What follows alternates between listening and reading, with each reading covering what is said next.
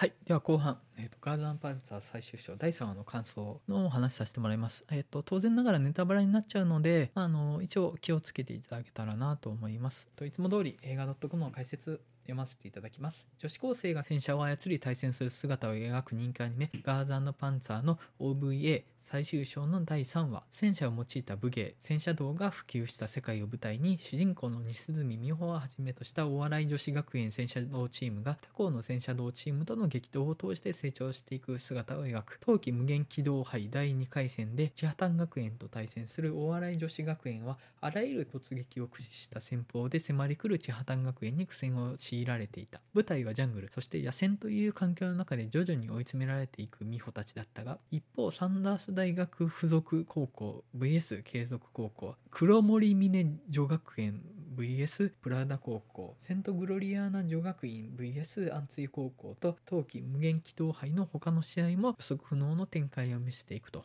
はい。えっ、ー、とですね、個人的な感想としては、ちょっとおとなしめの第3話には感じました。まあね、あの、最終章第2話の、あの、BCG 学園戦がすごい好きだったっていうのがあるので、ちょっと自分の中で比較しちゃってるっていうのがあるかもしれないんですけどね。で、第3話が、えっと、千波丹学園戦の後半になるわけなんですけど、えっとね、結構、この辺りはね、その、よりガルバンの戦車戦の部分に魅力を感じてる方は、きっとすごい楽しめたん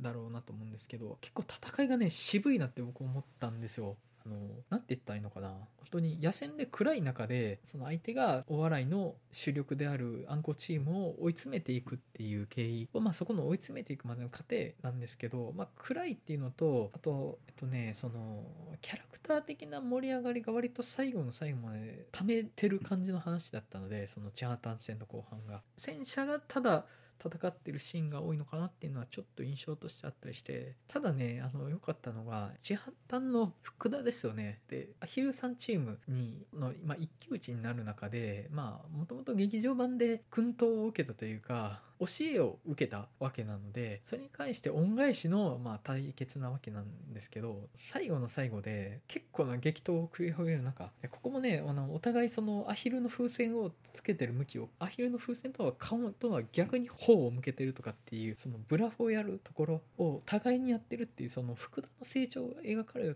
てるところがねすごい良くってで最後アヒルさんチームに福田の戦車が勝つところで割とね一瞬福田の一概にこういう感情とは言い切れない複雑な表情を一瞬だけ見せてそのまま特にセリフもなく次のシーンに移るっていうシーンがあってあのシーンすごい良かったんですよね。喜びと動揺ですね。あの自分が薫陶を受けたというか教えを与えてくれたチームに勝ってしまったとっていうことに対する動揺みたいなのと喜びが合わせ持ったような表示をしててそこをね特にその瞬間ではもうセリフなしでパッと切り替わっちゃうのですごい味わい深いなと思ってなんかああいうとこが好きなんですよね。あのガルバンってやっぱりそのキャラクターのキャラクター性が濃ゆくてってザ・アニメのキャラクターみたいなキャラクターがすごい多いじゃないですか。ただふとした瞬間になんかセリフじゃない部分でキャラクターの内面みたいなのを見せたりするんですよね。でそういうシーンがすごい好きだなって思うんですよ。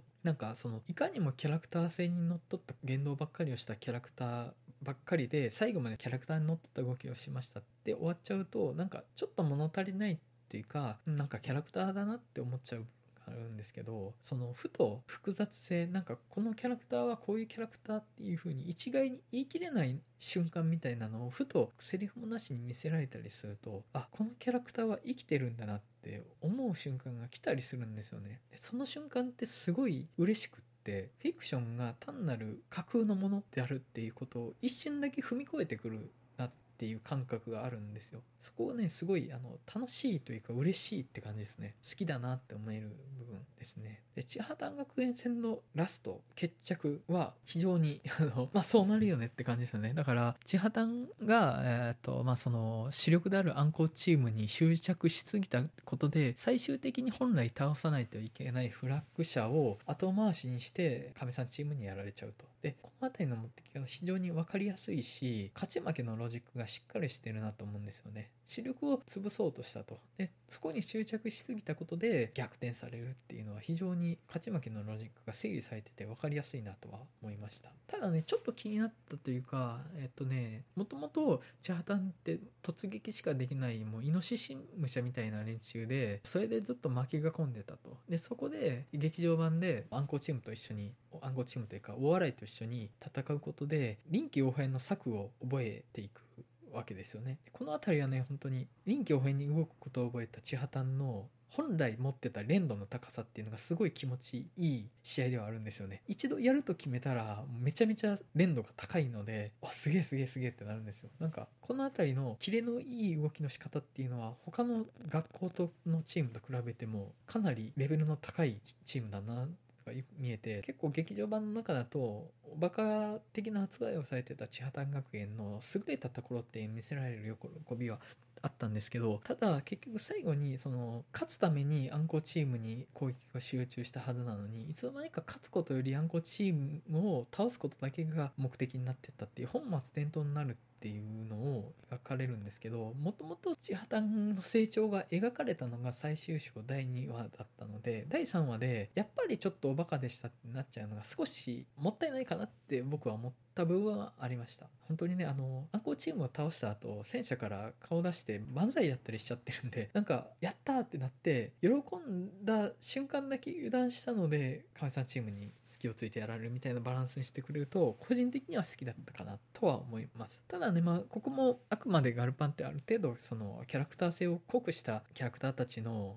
やり取りの話なのであんまりね真面目にしすぎないようにしてる部分はあるのかなっていうのはありますよね。あくまで町破綻は一歩成長したけれどももう一歩は成長しきれないちょっとおまぬけなキャラクターとして描かれてると。でただ福田はさらにもう一歩行って暗号チームを倒してもそれは勝ちではないっていうのを一人だけ一瞬早く気づくみたいな成長があるみたいな描き方をされてると、うん、まあそこはキャラクターに軸を置いた話としては納得度の高いものかなと思うんですけどちょっとそのスポコン的な要素で言うともう一押し欲しかったなって思う部分もあったりはするんですよね。ただまああのやっぱりガルパンに関しては悪の強いキャラクターの寸劇を見るアニメであるっていう要素と戦車を使ったスポコンであるっていう要素ちょっと相反する部分を合わせ持ってるアニメだと思うんですよね。そこをちょっとまあ大前提になる世界のぶっ飛び具合でもうなんとなく飲み込ませちゃってる部分ではだと思うのでその地破綻を最後にちょっと間抜けしてほしくなかったっていうのもあんまり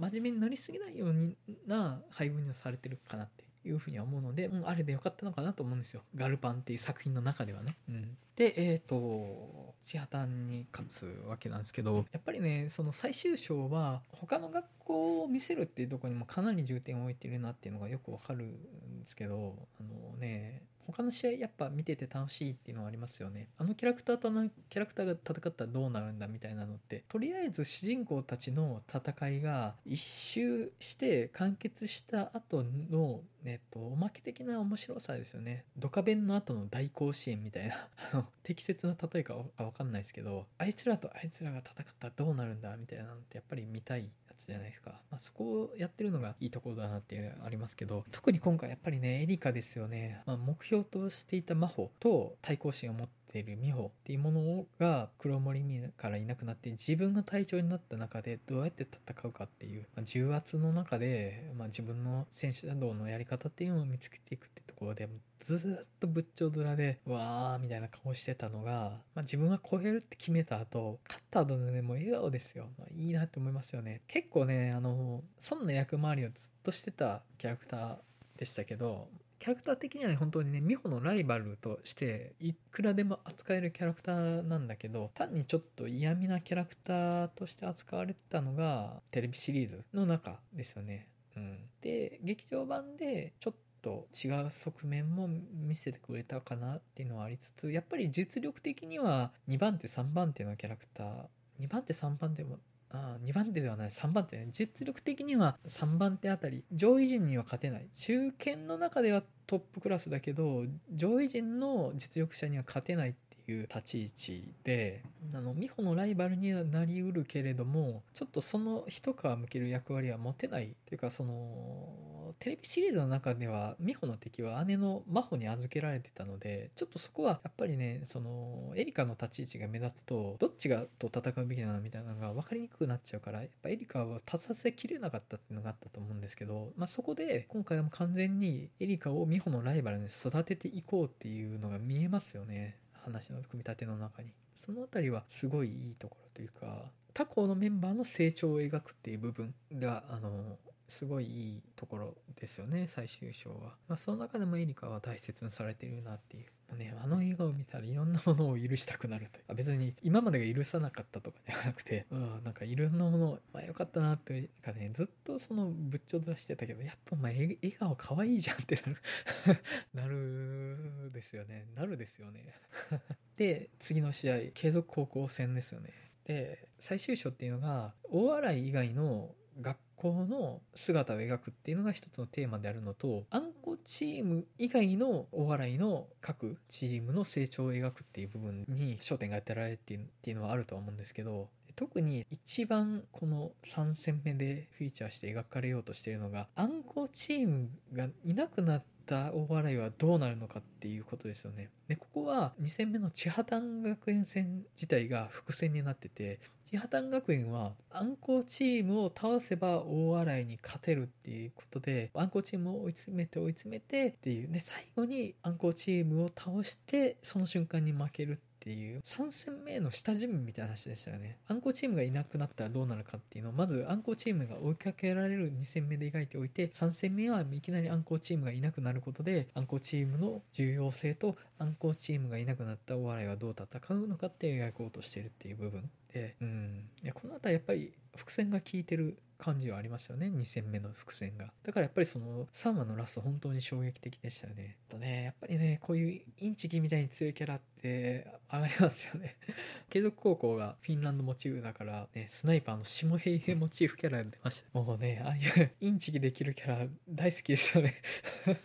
好きだわと思って。その暗号チームそして大洗自体が乱戦混戦になるとすごい強いチームっていうのがあるのでそういう状況になる前に一方的に枯れちゃう相手を枯れちゃう戦略を取られると一気に不利になるっていうのがねすごい面白いというかからねあの本当に第4話が楽しみになる最高の終わり方をしたなっていうのはあると思いますここで本当にガルパンのスポコンとしての要素がもう一度フィーチャーされることになるのかなとは思うんですよね。やっぱりその暗号チーム以外ってやっぱりおふざけの要素が強いチームだったりはしますけど例えば1年生の澤さんとか今回凄まじい成長を遂げてるのが見えましたよね。あの千葉丹戦でも。ミニ美穂になろうとしている、まあ、澤さん自体が美穂をすごい尊敬してて美穂ならこの時どうするかみたいなのを想像しながら動いているキャラクターだと思うんですけどぱりそこで1年生の臼崎さんチームの中でも特に澤さんの成長っていうものがその美穂を追いかける中で見えるので第4話のキーになるのかなっていうのがうさぎさんチームと澤さんかなっていうのが一つと、やっぱり、えっ、ー、と、アリクイさんチームですよね。テレビシリーズの最後の試合で、最初に一瞬でやられちゃった、アンコチームが狙われてるところをかばう形で、アリクイさんチームがやられちゃったところのの裏返しの展開ですよね、今回は。フラッグのついてるアリクイさんチームをアンコウがかばってあんこが落ちるって形になってるのであの時の借りを返すというかあの時の恩を返すみたいな意味合いでアリクイさんチームの活躍は期待されるのかなと。やっぱりドラマ的に盛り上がるという意味でねやっぱり注目したいとこかなっていうのは一つありますよね。あと活躍するとしたらどこかなそもそもね、大学進学のためにこの試合に勝たないといけないっていうのが最終章の大前提だから、まあ、そもそもももちゃんが活躍しなければならないのじゃないかっていう。まあ、本来、名目上の体調ですもんね。まあ、だから、ももちゃんがここで本当に活躍するっていうのを見せるっていうのもドラマとしては盛り上がるのかなって気はしますよね。その3者かな、活躍するかなって想像されるのは。澤さんかリクイさんチームかももちゃんとやっぱりね例えばバレー部のアヒルさんチームとか一回完成されてるチームなのでその戦車戦自体のアクションの盛り上げの要因になるかなと思うんですけど成長っていう物語はあんまり描けないんですよね完成されきってるから。って感じですかね。本当に第3話は戦車戦がめちゃめちゃ長くってすごいボリュームで大満足っていう気持ちがありつつ戦車の試合が続くと意外ともうちょっと掛け合い見たかったなっていう思いも芽生えたりで戦車戦のアクションからハマった身だけど意外とキャラクター同士の掛け合い好きだったんだなっていうのを改めて思わされたりはしましたね。その意味でねやっぱりちょっと物足りなかったというか千波丹学園自体はもう劇場版で出てたから知ってる顔だったりっていうのがあったりとか、まあ、その継続も完全な新キャラの下平平モチーフのキャラはまだ喋りも何もしてないのでキャラクターが見えてないから実質もともと出てたミカとかアキとかミッコとかの劇場版に出てた継続のメンバーがやっぱり出てるシーンが多いのでちょっと顔ぶれがあんまり変わらないなっていう部分はあったんですよね。で最終章第2話はやっぱり BCGU 学園でマリー様とかねいいキャラ安藤と押田かがあの出張ってすごいわちゃわちゃしてくれたのでその面白さはやっぱあったんですよね。うん。そこだな。ちょっと第3話が少し食い足りない感じがあったのはそこっすね。新キャラクターのわちゃわちゃ感ですね。知ってるキャラクターの成長はあったけど、知らないキャラのわちゃわちゃ感はなかったので、そこはちょっと食い足りない感じはありましたかね。それ以外はやっぱり戦車戦が多いのはやっぱり楽しいっちゃ楽しいですよね。てな感じですね。はい。以上、ガールズパンツァー最終章第3話の感想でした。はい。結構長く喋ってちゃったんですけどまあね前半で喋ったんですけど本当にガールズパンツはちょっと僕の人生の中でも結構大きい作品なので時間かかると思うけど付き合いますよ。最後まで。ね。早く作ってほしいっすね。ではお知らせになります。大阪南森町にある週刊曲がりっていう日替わりカフェバーでまたまた映画の話したすぎるバーを開催させていただきます。日時が4月の24日土曜日。時間が新型コロナウイルスの感染拡大状況にもよりますがおそらく17時オープンの21時クローズになる予定です。はい。まあねこれまでもちょっとお客さんに来ていただいて映画の話をするっていうコンセプトでテーマバーをやらせてもらっててちょうどまあゴールデンウィークの手前のタイミングあとアカデミー賞発表の手前のタイミングなんですよね。ただまあまたあの映画の延期とか続いてちょっと地味めのゴールデンウィークになっちゃうのかなっていう気持ちはありつつやっぱりまあ皆さんあのやるたび思うんですけどやっぱり映画って話したくなると思うんですよね。見てる間人と話できないじゃないですか映画って。ずっとこう感じたとかこう思うとかっていうのを人に伝えたいなって思いながら2時間スクリーンの中で過ごすのでその思いがねたまりにたまってみんなぶつけたいんだろうなって思うんですよ。はい。ぜひね、来ていただけたらなと思います。場所は大阪南森町週刊曲がりです。えっ、ー、と、このポッドキャストから私のブログの方に行けば、またあの、イベントのお知らせ掲載すると思いますので、そこで詳細は見ていただけたらなと思います。直前にちょっと時間がね、営業時間が変わる可能性があるので、ちょっと最終的な営業時間はまたあの直前に確認していただけたらと思います。はい。それでは第17回ガールズパンツァー最終章第3話と、まあ、ガールズパンツァーと私の経緯であるとかガールズパンツァーをおすすめしたいポイントみたいなところのお話を終わりたいと思います。それではまたお会いしましょう。さよなら。